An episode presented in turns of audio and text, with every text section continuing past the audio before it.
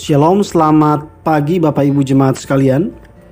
Mari sebelum kita memulai akan segala aktivitas kehidupan kita bersama pada hari ini, saya mengajak kita bersama kita terlebih dahulu merenungkan satu bagian firman Tuhan yang saya pilihkan buat kita sekalian dari Injil Lukas. Lukas pasal yang ke-14 ayatnya yang ke-7 sampai dengan ayatnya yang ke-11. Lukas pasal yang ke-14 ayat yang ke-7 sampai dengan ayatnya yang ke-11.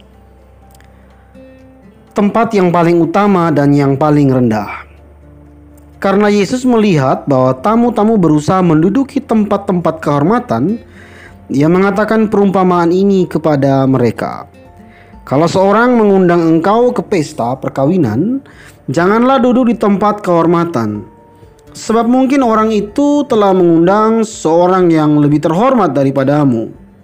Supaya orang itu yang mengundang engkau dan dia jangan datang dan berkata kepadamu, Berilah tempat ini kepada orang itu. Lalu engkau dengan malu harus pergi duduk di tempat yang paling rendah. Tetapi apabila engkau diundang, pergilah duduk di tempat yang paling rendah.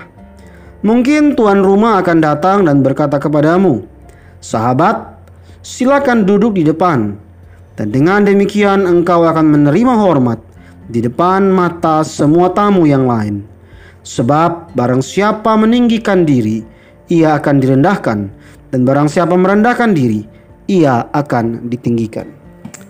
Bapak Ibu, kita tahu bahwa Tuhan Yesus dalam perikop ini hendak menegur orang-orang yang sering memandang dirinya itu terhormat, sering memandang dirinya itu jauh lebih tinggi kedudukannya daripada orang lain. Secara khusus, golongan orang-orang Farisi pada zaman itu. Ketika orang Farisi merasa diri lebih baik dan lebih tinggi kedudukannya daripada orang lain pada umumnya, maka Tuhan Yesus mengutarakan perumpamaan dalam pesta pernikahan tentang pesta pernikahan. Perasaan atau pikiran bahwa kita lebih baik itu sebaiknya ditanggalkan. Juga harapan agar orang lain tunduk dan menghormati kita. Sebab penghormatan itu diberikan orang lain kepada kita. Bukan kita yang memberikan penghormatan dan kita harus mengharuskan bahwa orang lain harus menghormati kita. Penghormatan itu hak orang lain memberikan kepada kita.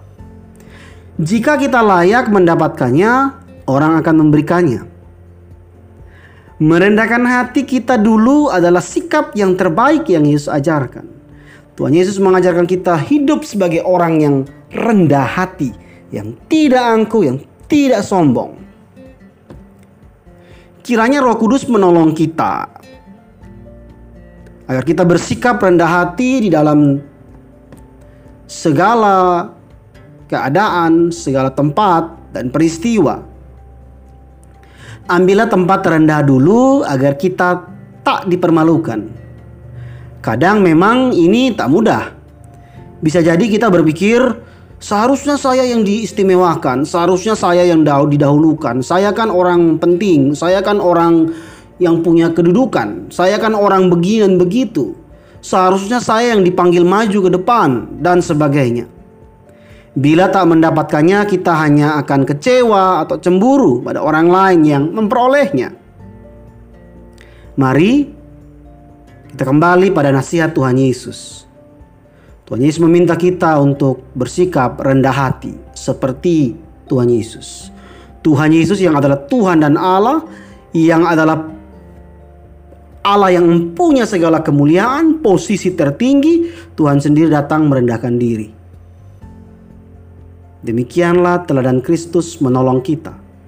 Dalam kehidupan kita, kita berlaku sebagai orang-orang yang rendah hati, bukan menjadi orang yang congkak, yang angkuh, dan selalu pengen dihargai. Mulailah hari ini menjadi murid-murid Kristus yang meneladani kerendahan hati Yesus. Shalom, selamat pagi, Tuhan Yesus memberkati.